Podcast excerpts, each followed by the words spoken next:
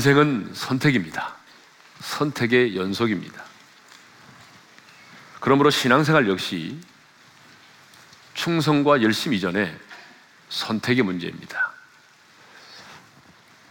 인생의 성공과 실패는 인생의 행복과 불행은 선택에 의해서 결정되게 되어 있습니다. 인생의 복과 저주도 내가 무엇을 선택하느냐에 따라서 결정되게 되어 있습니다. 왜냐하면 선택은 인생의 방향을 결정짓기 때문입니다. 그런데 우리 하나님은 오늘 저와 여러분의 인생길에 우리 앞에 복과 저주를 사망과 생명을 두셨다라고 말씀하고 있습니다. 여러분 오늘 본문 19절을 다시 한번 읽겠습니다. 시작. 내가 오늘 하늘과 땅을 불러 너희에게 증거를 삼노라. 내가 생명과 사망과 복과 저주를 내 앞에 두었은즉 너와 내 자손이 살게 하여 생명을 택하고 복과 저주는 지금 내 앞에 있습니다. 사망과 생명도 지금 내 앞에 있습니다. 선택은 내가 하는 것입니다. 내가 복을 선택하면 복을 받는 것이고요. 여러분, 내가 저주를 선택하면 저주가 내게 임하는 것입니다. 내가 생명을 선택하면 내가 생명을 얻고 그 풍성한 가운데 살게 되지만 사망을 선택하면 사망이 내게 임하는 것입니다. 그러므로 우리는 이 짧은 인생길을 살아가면서 저주가 아닌 복을 선택해야 되고 사망이 아닌 생명을 선택해야 되는 것입니다. 그래서 우리는 지난 시간에 첫째로 우리가 사망이 아닌 생명을 선택한다는 것은 어떤 것인지에 대해 생각했습니다. 사망이 아닌 생명을 선택하는 것은 하나님을 사랑하는 것이었습니다. 왜냐하면 하나님은 내가 오늘 내 앞에 복과 저주를 사망과 생명을 두었다라고 말씀하신 이후에 곧바로 하나님이 하신 말씀이 있습니다. 내 여호와를 사랑하라고 말씀하셨습니다. 그러니까 여러분 우리가 사망이 아닌 생명을 선택하는 것은 하나님을 사랑하는 것입니다. 그러면 하나님을 사랑한다는 것은 뭘까요? 여러분 너무 막연하잖아요. 하나님을 사랑한다는 것은 오늘 본문이 우리에게 두 가지를 말씀해 주고 있는데 첫째는 하나님의 말씀을 지켜 행하는 것이죠. 그래서 16절을 보게 되면 여호와를 사랑하는 것은 그 모든 길로 행하며 그리고 그의 모든 명령과 규례와 법도를 지키는 것이라고 말씀하고 있습니다. 20절을 보게 되면 여호와를 사랑하는 것은 바로 그 말씀을 청종하며 그를 의지하는 것이라고 말씀하고 있습니다. 그러니까 하나님을 사랑한다는 것은 내가 하나님을 사랑하기 때문에 그분의 말씀을 기쁨으로 지켜 행하는 것이죠. 이게 바로 하나님을 사랑하는 것입니다. 두 번째로 하나님을 사랑하는 것은 우상을 숭배하지 않는 것입니다. 그래서 17절, 18절에 이런 말씀이 나오죠. 다 같이 읽겠습니다. 시작. 그러나 내가 만일 마음을 돌이켜 듣지 아니하고 유혹을 받아 다른 신들에게 절하고 그를 섬기면 내가 오늘 너에게 선언하노니 너희가 반드시 망할 것이라. 하나님을 사랑하는 것은 우상을 숭배하지 않는 것입니다. 우리는 적어도 우리 눈에 보이는 우상을 숭배하지는 않지만 탐심은 우상 숭배라고 했기 때문에 우리 눈에 보이지 않는 그 탐심의 우상 숭배를 할 때가 많이 있습니다. 그러므로 우리는 이 세상을 살아가면서 아무리 돈이 중요하지만 돈을 사랑하지 말고 여러분 우리 주님을 더욱 사랑할 수 있기를 바랍니다. 돈이 내 인생의 주인이 아니라 하나님이 여러분의 인생의 주인이 될 수 있기를 바랍니다. 자, 오늘은 이제 우리가 사망이 아닌 생명을 선택한다는 것은 어떤 것인지 그 두 번째와 세 번째를 나누도록 하겠습니다. 두 번째는 성령의 인도하심을 따라 사는 것입니다. 어떻게 사는 거라고요? 성령의 인도하심을 따라 사는 것.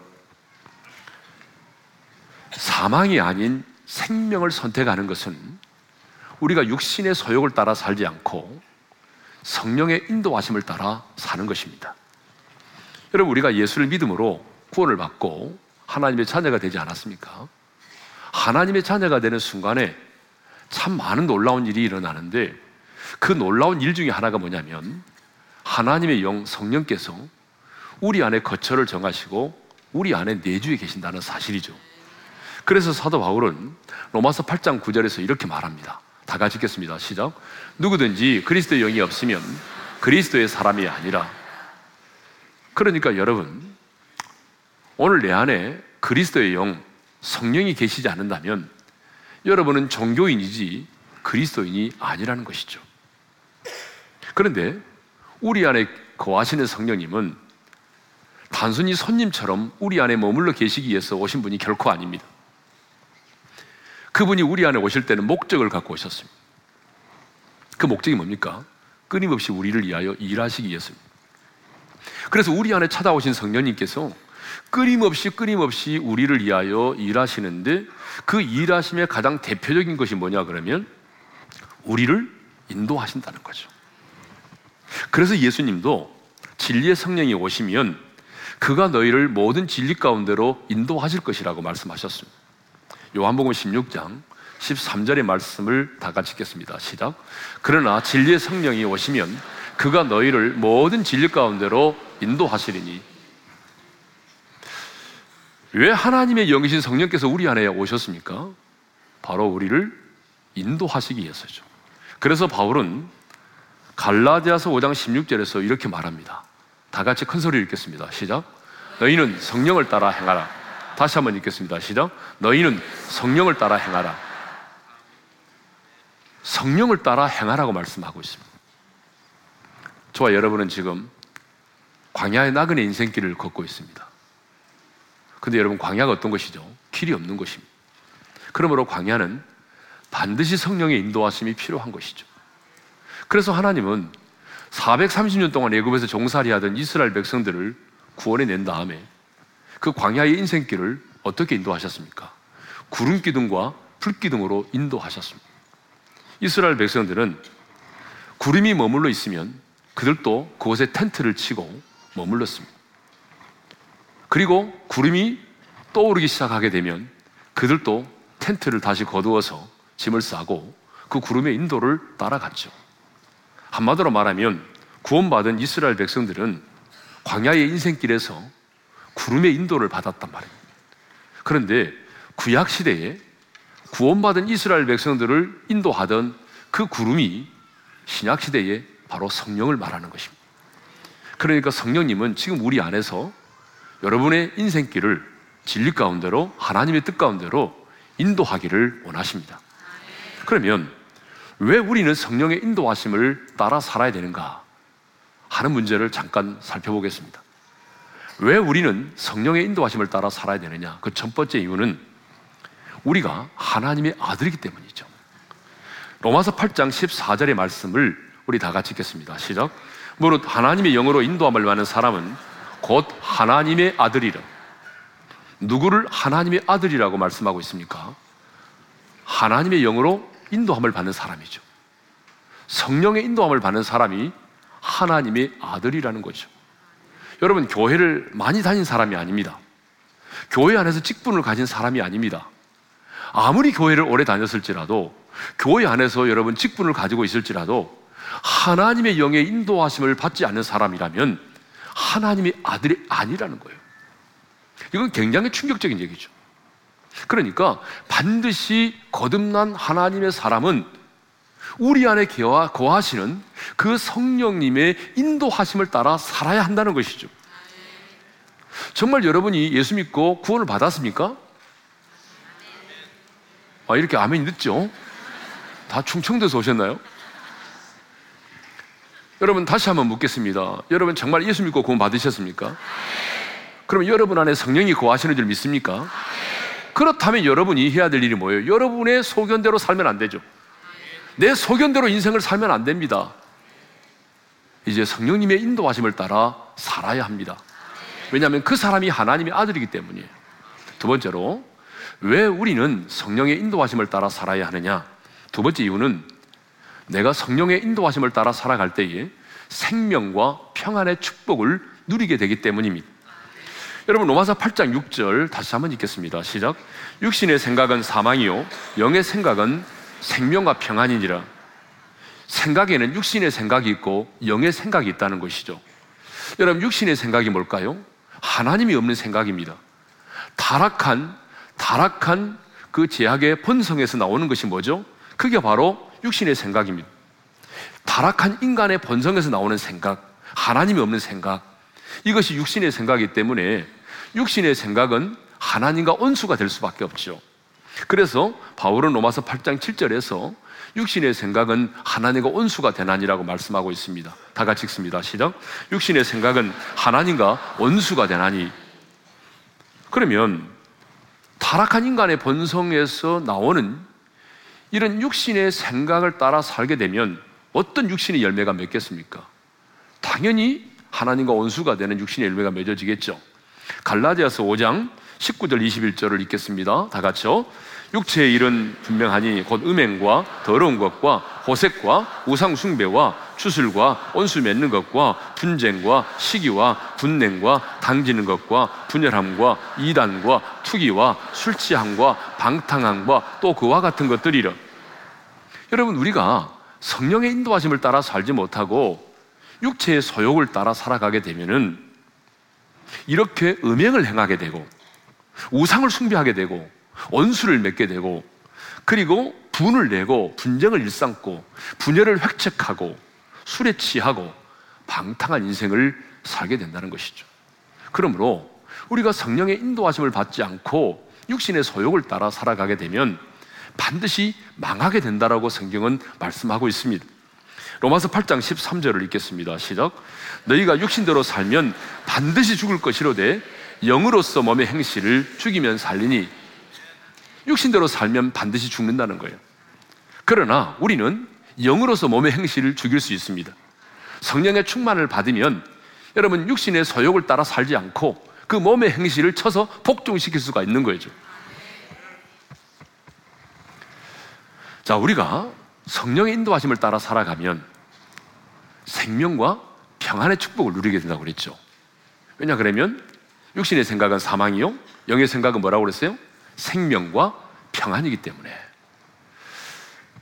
그러면 여러분, 왜 우리가 성령의 인도하심을 따라 살아가면 생명과 평안의 축복을 누리게 될까요?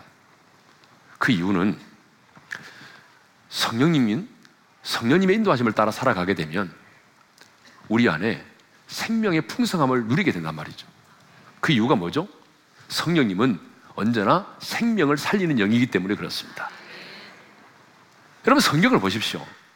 하나님의 영, 성령님이 역사하시는 곳에는 성령님이 역사하시는 현장엔 언제나 어떤 일이 벌어졌죠? 생명이 살아나는 역사가 있었습니다. 언제나 성령님이 역사하면 여러분 어떤 생명도 살아났어요. 자, 에스겔 골짜기에 마른 뼈들이 있었습니다. 거기에 성령님 하나님의 생기가 임했습니다. 하나님의 생기가 임했더니 에스겔 골짜기에 마른 뼈들이 뭐가 됐죠? 하나님의 군대로 살아났습니다. 또 하나님의 보좌로부터 이제 생명의 물이 흘러나왔는데 그 생명의 물이 여러분 광야로 흘러갔어요.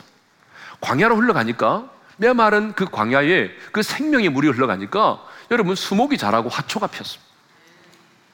뿐만 아니라 그 생명의 물이 여러분 죽음의 바다인 사해 바다로 흘러 들어가는데 여러분 그 생명의 물이 들어가니까 죽음의 바다가 살아나서 고깃대가 살고 떠났던 어부들이 돌아왔다라고 성경은 기록하고 있습니다. 이렇게 성령님이 역사하는 곳에는 언제나 살아나는 역사가 있습니다. 그렇기 때문에 우리가 성령의 인도하심을 따라 살아가면 여러분 우리의 삶에 뭐가 있겠어요? 살아나는 삶의 열매가 있는 거죠. 생명을 살리는 역사가 일어나는 것입니다. 또한 우리가 성령의 인도하심을 따라 살아가게 되면 평안의 축복을 누리게 됩니다. 왜냐하면 하나님의 나라는 오직 성령 안에서 의와 평강과 희락이라고 말씀하고 있기 때문이죠. 로마서 14장 17절을 읽겠습니다. 다 같이요. 하나님의 나라는 먹는 것과 마시는 것이 아니요 오직 성령 안에 있는 의와 평강과 희락이라. 하나님의 나라의 특징이 있습니다. 여러분 하나님의 나라가 딱 임하면 세 가지 특징이 있습니다. 첫째는 의로움이 드러납니다. 하나님의 의가 나타나기 때문에 사람들이 죄를 버리고 죄를 미워하게 됩니다. 하나님의 나라가 임하면 사람들이 죄를 미워해요. 죄를 버리게 되죠. 또 하나님의 나라가 임하면 세상에 줄 수 없는 하늘로부터 임하는 평강이 임하게 됩니다. 하나님의 나라가 임하면 놀라운 기쁨이 임하게 되죠. 이게 바로 하나님 나라의 특징입니다. 하나님의 나라가 하나님의 나라는 먹고 마시는 것이 아니고 오직 성령 안에서 의와 평강과 희락이.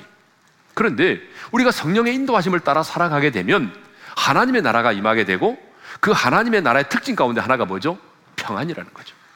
그렇기 때문에 우리가 이 세상을 살아가면서 성령의 인도하심을 따라 살아가면 여러분 생명과 평안의 축복을 누릴 수밖에 없습니다.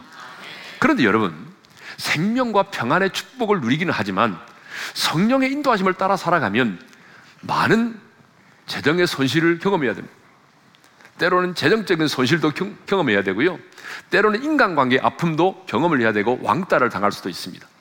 그러나 분명히 우리가 여러 가지 재정적인 손실도 경험할 수도 있고 그리고 사람들과의 관계에서 왕따를 당할 수도 있지만 분명한 한 가지 사실은 우리가 그 성령님의 인도하심을 따라 살아가면 그 열매가 뭐예요? 생명과 평안이라는 것입니다.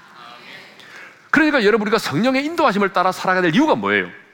성령의 인도하심을 따라 살아가면 힘들고 어렵지만 반드시 우리 안에 생명과 평안이라고 하는 열매가 맺혀지기 때문이죠. 자, 이제 세 번째. 우리가 이제 사망이 아닌 생명을 선택해야 되는 세 번째 이유는 생명을 선택한다는 것은 뭐냐?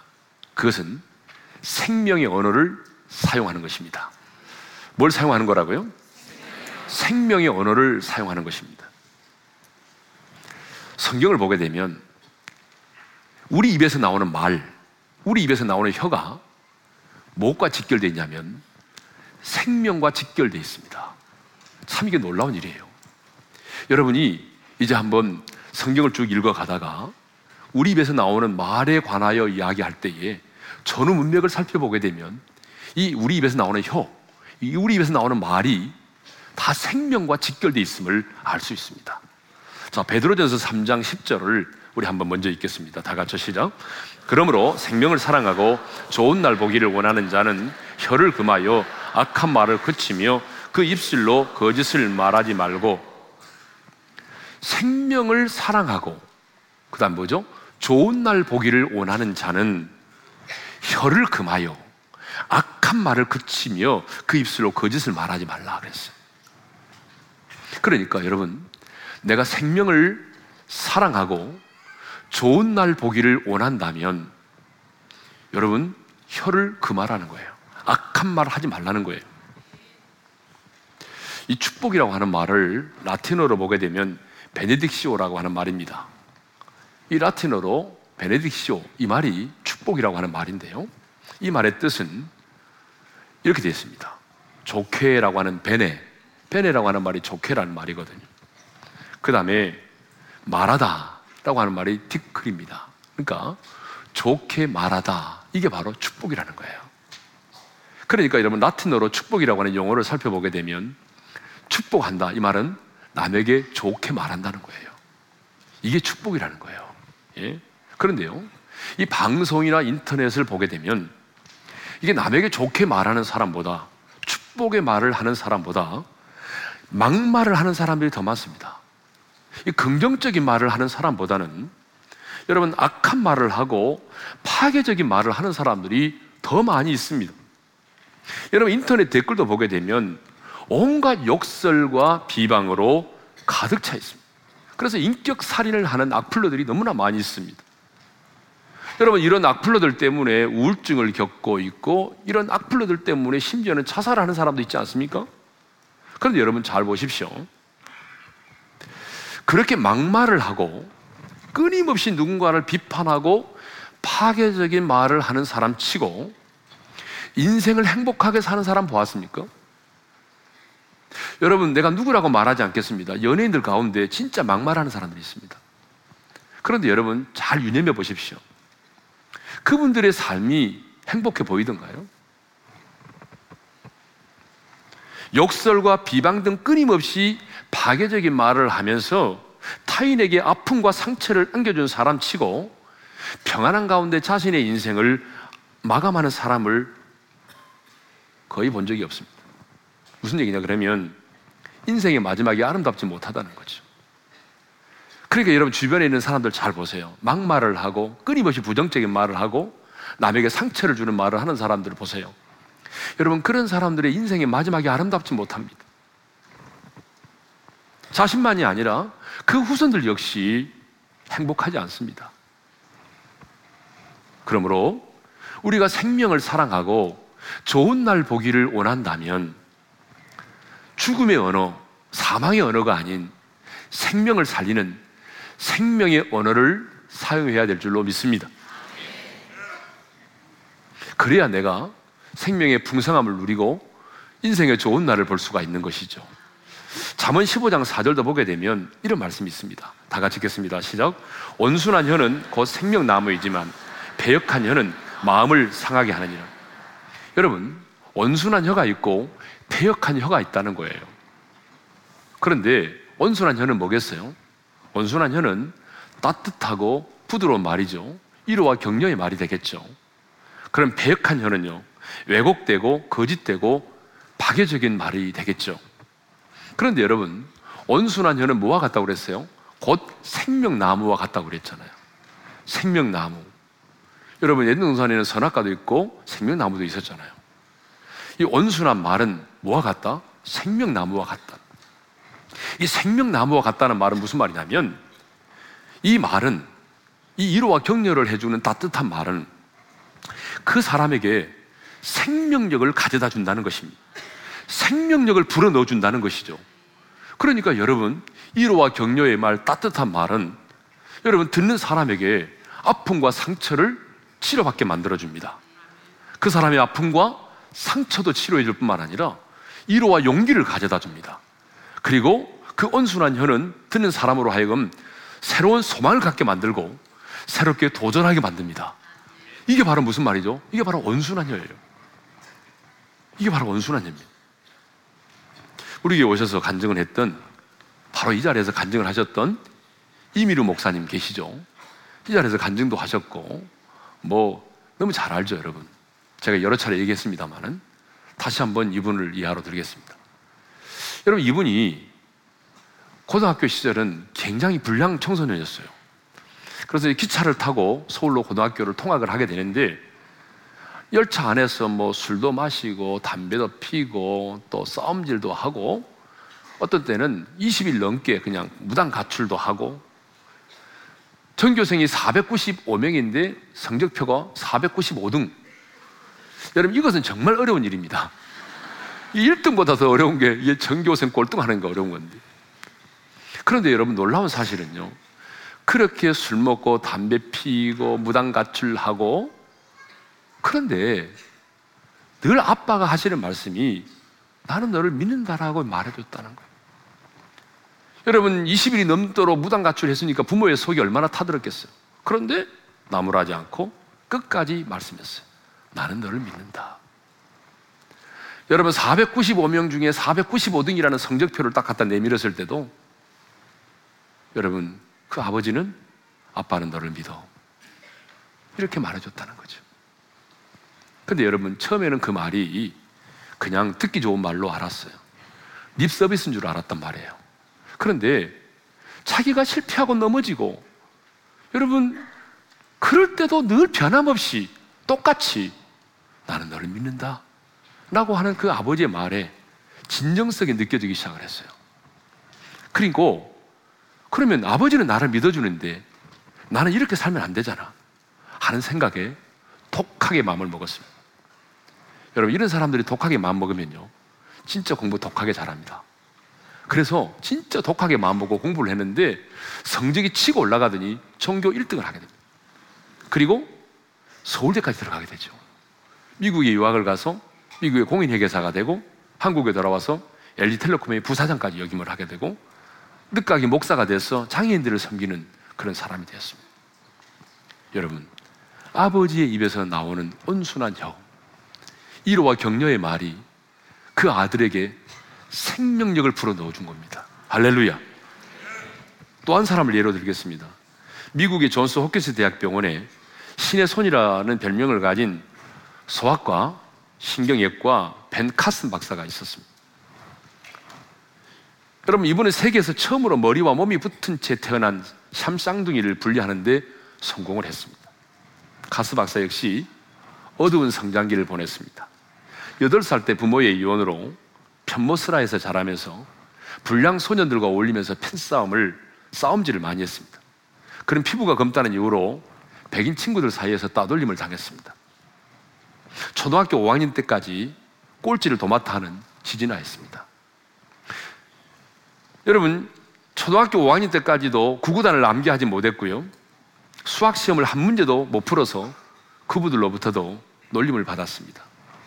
그런데 그의 어머니는 꼴찌를 하고 흑인이라 따돌림을 받는 당해도 그 아들에게 이렇게 말했습니다.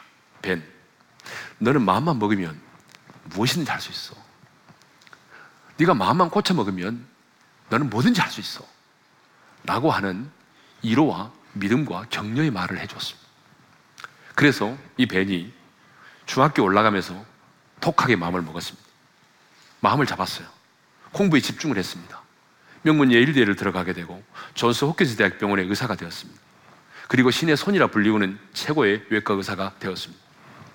여러분, 온순한 혀는 이로와 격려의 말은 생명나무와 같다고 말씀합니다. 상대방에게 생명을 불어 넣어준다는 것입니다. 그래서 이로와 용기를 갖게 만들고 새로운 도망을, 소망을 갖게 만든다는 것이죠. 그러나 이 잔인한 말은, 배역한 혀는, 잔인한 말, 배역한 말은 상대방의 마음을 아프게 만듭니다. 좌절하게 만듭니다. 그러니까 여러분, 우리 부모된 우리들이 우리의 자녀들에게 배역한 말을 해서는 안 됩니다. 잔인한 말을 해서는 안 됩니다. 온순한 혀가 될 수 있기를 주님의 이름으로 축원합니다. 그래서 자문 기자는 의인의 입은 생명의 셈이 생명의 셈이라고 말하고 악인의 입은 독을 머금었다라고 말하고 있습니다. 잠언 10장 11절을 읽겠습니다. 시작. 의인의 입은 생명의 셈이라도 악인의 입은 독을 머금으니라. 여러분 말은요 이렇게 생명을 살리는 말이 있고 독을 머금는 말이 있다는 거죠. 근데 여러분 놀라운 사실은요 독을 내가 머금고 있잖아요. 그러면 독을 머금고 있으면 독을 머금고 있는 그 사람도 죽습니다. 그런데 그 사람만 죽은 것이 아니라 다른 사람도 죽인다는 얘기죠. 그러니까 하나님의 사람인 우리는 독을 머금고 있으면 안 되는 거죠. 사람이 죽고 사는 것이 혀의 힘에 달려 있다라고 잠언 기자는 말씀하고 있습니다. 잠언 18장 21절 우리 잘 아는 말씀인데 우리 큰 소리로 한번 읽겠습니다. 시작. 죽고 사는 것이 혀의 힘에 달렸나니 혀를 쓰기를 좋아하는 자는 혀의 열매를 먹으리라. 죽고 사는 것이 어디에 달려 있다고요? 혀의 힘에 달려 있다는 거예요. 여러분, 이 세치밖에 안 되는 이 혀. 이 조그마한 혀가 사람을 죽이기도 하고 살리기도 한다는 거예요. 그리고 반드시 우리 인생은 혀의 열매를 먹게 된다는 것입니다. 내가 내뱉은 말대로 된다는 것이. 사람, 그리고 우리는 이제 어, 사망이 아닌 생명을 선택한다는 것은 뭐라고 그랬어요? 생명의 언어를 사용하는 것입니다. 아멘. 그러니까 죽음의 언어가 뭐예요? 부정적인 말이겠죠? 비난과 저주의 말이죠? 또 우리 하나님의 사람인 우리에게는 불신앙적인 말이겠죠? 거짓과 파괴적인 말입니다. 저는 우리 오륜의 모든 지체들이 이제 오늘 이 말씀을 마음에 새기면서 더 이상 부정적이고 파괴적인 말을 하지 않기를 원합니다. 여러분, 누군가가 모임에서 아니면 전화로 누군가가 여러분에게 불신앙적인 말을 하고 부정적인 말을 하고 그리고 파괴적인 말을 한다면 여러분이 이제는 들어주면 안 됩니다. 반드시 그 자리에서 내일로 미루지 말고 바로 그 자리에서 얘기하셔야 됩니다. 목사가 부정적인 말을 해도 목사님 부정적인 말을 하지 맙시다. 기도합시다. 여러분 장로님이 말씀해도 장로님 부정적인 말 하지 맙시다. 기도합시다. 권사님, 회장님, 우리 부정적인 말 하지 맙시다. 기도합시다. 따라서 합시다. 부정적인 말 하지 맙시다. 기도합시다. 왜냐하면 그렇게 해주는 것이 그 사람을 살리는 것이에요. 우리가 그렇게 해주는 것이 그 가정을 살리는 것이고 그 자식을 살리는 것이에요. 왜? 반드시 인간은 그 효의 열매를 먹게 되기 때문에 그것이 교회를 살리는 일입니다. 하나님의 사람인 우리는 사망이 아닌 생명의 언어를 사용해야 합니다. 그것이 바로 뭐죠? 내가 사망이 아닌 생명을 선택하는 것이기 때문이죠. 자, 그러면 우리는 언제 사망이 아닌 생명을 선택해야 됩니까? 오늘 본문은 우리에게 지금이라고 말씀하고 있습니다. 오늘입니다. 15절을 읽겠습니다. 시작. 보라 내가 오늘 생명과 복과 사망과 화를 내 앞에 두었나니 신명기 11장 26절도 읽겠습니다. 내가 오늘 복과 저주를 너희 앞에 두었나니 여러분 신명기 30장 15절에서 20절까지 이 다섯 개 구절 가운데 오늘이라고 하는 부사가 네 번 나옵니다. 그러니까 여러분 우리가 언제 사망이 아닌 생명을 선택해야 되느냐? 이것은 내일이 아니라 오늘이라는 것입니다. 내가 살아있고 호흡하는 지금 이 시간, 오늘이라는 이 순간에 내가 생명을 선택해야 된다는 것입니다. 여러분, 오늘이라고 하는 이 시간이 내게 주어진 시간입니다. 내일은 나의 시간이 아닐 수 있습니다. 그러니까 여러분, 우리는 오늘이라고 하는 이 시간에 하나님을 사랑해야 합니다. 오늘이라고 하는 이 시간에 하나님의 말씀을 지켜 행해야 됩니다. 내일로 미루지 마세요. 내일은 나의 시간이 아닙니다. 내일로 미루는 것은 사탄의 전략입니다. 여러분, 우리가 성령의 인도하심을 따라 사는 것도 내일로 미루면 되는 게 아닙니다. 오늘입니다. 우리가 사망의 언어를 사용하지 않고 생명의 언어 살리는 믿음의 말을 하는 것도 오늘입니다. 여러분, 오늘 사망이 아닌 생명을 선택할 수 있기를 주님의 이름으로 축원합니다. 이제 마지막으로 그러면 우리는 왜 사망이 아닌 생명을 선택해야 되느냐는 얘기입니다. 왜 우리는 선택의 기로에서 사망이 아닌 생명을 선택해야 되느냐? 여러분 신명기 30장 19절 하반절을 읽겠습니다. 시작. 내가 생명과 사망과 복과 저주를 내 앞에 두었은즉 너와 내 자손이 살기 위하여 생명을 택하고 한번 따라서 합시다. 너와 내 자손이 살기 위하여 생명을 택하고 간단합니다. 왜 우리가 선택의 기로에서 사망이 아닌 생명을 선택해야 되느냐? 그 이유는 너무 단순합니다. 너와 내 자손이 살기 위해서. 네가 살고 네 자식이 살기 위해서라는 거예요. 네가 살고 네 가정이 살고 내 후손이 살기 위해서 사망을 선택하지 말라는 거예요. 생명을 선택하라는 거예요. 너와 내 자손이 살기 위해서 저주를 선택하지 말고 복을 선택하라는 거예요. 오늘 내가 성령이 아닌 육신을 따라 살게 되면 여러분 사망이 나와 내 자녀들에게 임한다는 거죠. 그러나 내가 생명의 언어를 사용하게 되면 그 생명과 그 생명의 풍성함이 오늘 나와 내 자녀들에게 임하는 것입니다. 그러니까 여러분, 우리가 사망의 언어를 사용하게 되면 나도 망하지만 내 자녀들도 망하게 되는 거예요. 그러나 내가 생명의 언어를 사용하게 되면 나도 살고 내 자녀도 사는 것입니다. 왜냐하면요. 우리 인생은 심는 대로 거두기 때문에 그렇습니다. 왜냐하면 우리 입에서 나오는 말은 여러분 각인력과 견인력과 성취력이 있어요. 그래서 우리도 그런 말 하잖아요. 말이 씨가 된다고 그러잖아요. 또 우리 하나님도 민수기 14장에 보게 되면 너희 말대로 되게 하겠다라고 말씀하셨잖아요. 혀의 열매를 거둔다고 말씀하셨잖아요. 그러니까 여러분 중요한 거예요. 함부로 말을 내뱉어서는 안 돼요. 말이라고 해서 사라지는 게 아니에요.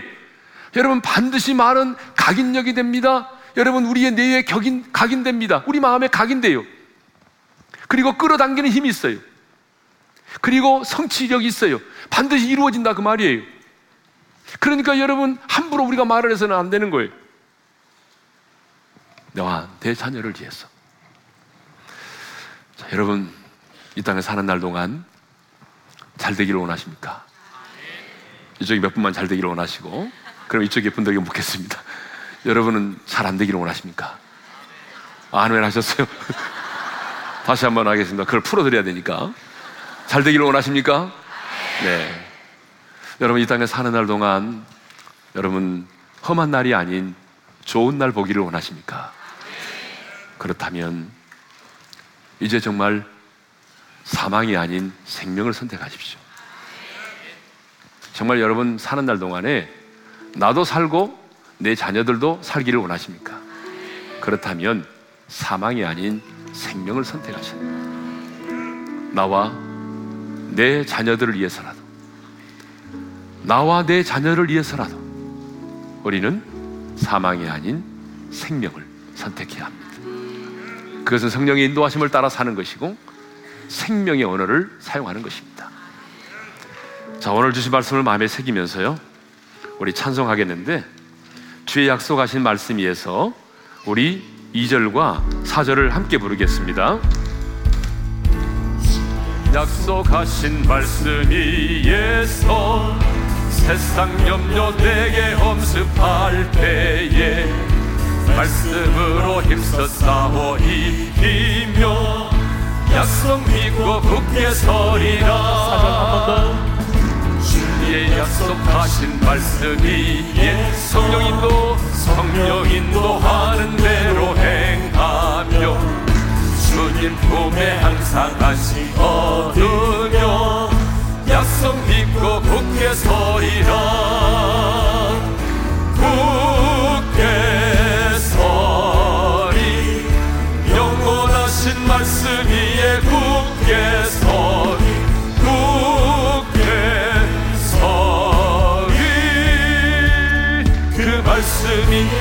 굳게 서리라.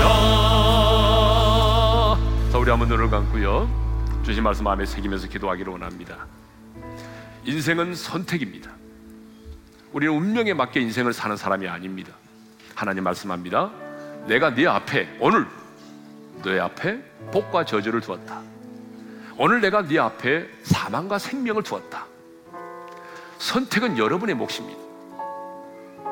하나님의 사람인 우리는 이 선택의 기로에서 저주가 아닌 복을, 사망이 아닌 생명을 선택해야 합니다. 사망이 아닌 생명을 선택하는 것은 하나님을 사랑하는 것이고 육신의 소욕을 따라 사는 것이 아니라 성령의 인도하심을 따라 사는 것입니다.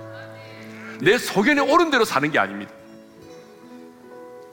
여러분이 아무리 많이 알아도 아무리 똑똑해도 여러분의 소견을 따라 사는 것이 아니라 우리를 앞장서 인도하기를 원하시는 그 성령님의 인도하심을 따라 살아야 합니다. 성령의 인도하심을 따라 살면 많은 불이익을 받을 수도 있습니다. 그러나 중요한 것은 내가 생명과 평안의 축복을 누리게 된다는 사실. 사망이 아닌 생명을 선택하는 것은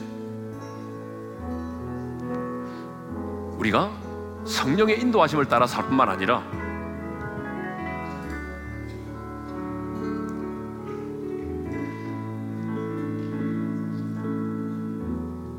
생명의 언어를 사용하는 것입니다.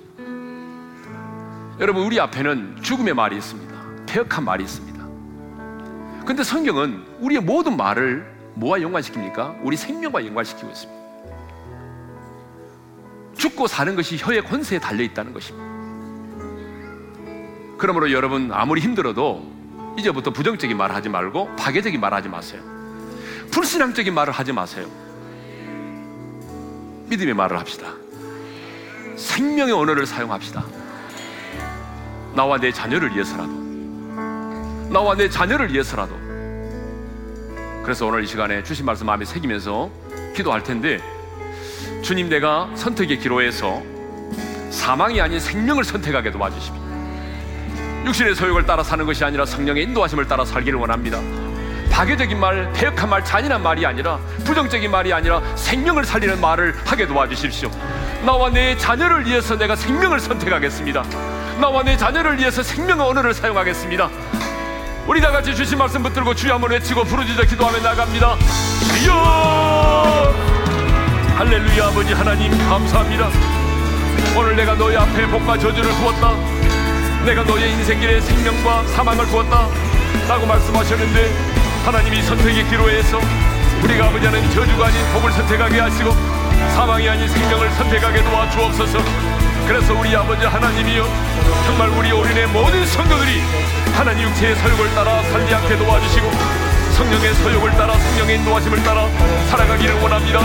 성령의 인도하심을 따라 살면 우리가 손해를 보기도 하고 관계 아픔을 경험하기도 하지만 생명과 평안의 축복을 누리게 될 줄로 믿습니다. 우리 아버지 하나님이요 우리가 파괴적인 말을 하지 않도록 도와주시고 부정적인 말을 하지 않도록 도와주시고 불신앙적인 말을 하지 않도록 도와주시고 온순한 열을 갖게 하시며 태한 열을 버리게 도와주시고 우리 입술에 파수꾼을 세워주셔서 하나님 아버지 믿음의 말을 하게 하심으로 말미암아 생명의 언어를 사용함으로 말미암아 생명의 축복을 누리기를 원합니다. 생명의 풍성함의 축복을 누리기를 원합니다. 아버지 하나님의 생명의 언어를 사용함으로 나와 내 자손이 살아나시 나와 내 자손을 위해 살아도 우리가 아버지 하나님의 사망을 선택하지 말게 하시고 생명을 선택할 수 있도록 은혜를 베풀어 주시옵소서. 걸어가시는 우리 아버지 하나님 선택의 기로에서 우리가 저주가 아닌 복을 선택하게 도와주십시오. 선택의 기로에서 사망이 아닌 생명을 선택하게 도와주십시오. 그래서 우리가 육신의 소욕을 따라 살지 않고 성령의 인도하심을 따라 살기를 원합니다. 성령의 인도하심을 따라 사는 삶이 힘들고 어려워도 많은 물질적인 손해가 있고 자존심이 상하고 관계의 아픔이 있어도 생명과 평안의 축복을 누리게 될 줄로 믿습니다. 주님, 우리가 사망의 언어가 아닌 생명의 언어를 사용하기를 원합니다. 죽음의 말을 십자가에 못 박게 도와주십시오. 폐역한 말, 잔인한 말, 안 된다, 할 수 없다 라고 하는 부정적인 불신앙의 말들도 십자가에 못 박게 도와주시고 이제 우리가 이제는 믿음의 말을 하게 도와주십시오. 긍정적인 말을 하게 도와주십시오. 생명의 언어를 사용하게 도와주십시오. 그래서 나와 내 자녀들이 그 생명의 열매를 얻게 도와주시고 그 생명의 풍성한 가운데 살아가게 도와주십시오. 이제는 우리 주 예수 그리스도의 은혜와 하나님 아버지의 영원한 그 사랑하심과 성령님의 감동, 감화, 교통하심이 선택의 기로에서 사망이 아닌 생명을 선택하고 그래서 성령의 인도하심을 따라 살기를 원하고 생명의 언어를 사용하기를 원하는 모든 지체들 위해 이제로부터 영원토로 함께 하시기를 축원하옵나이다. 아멘.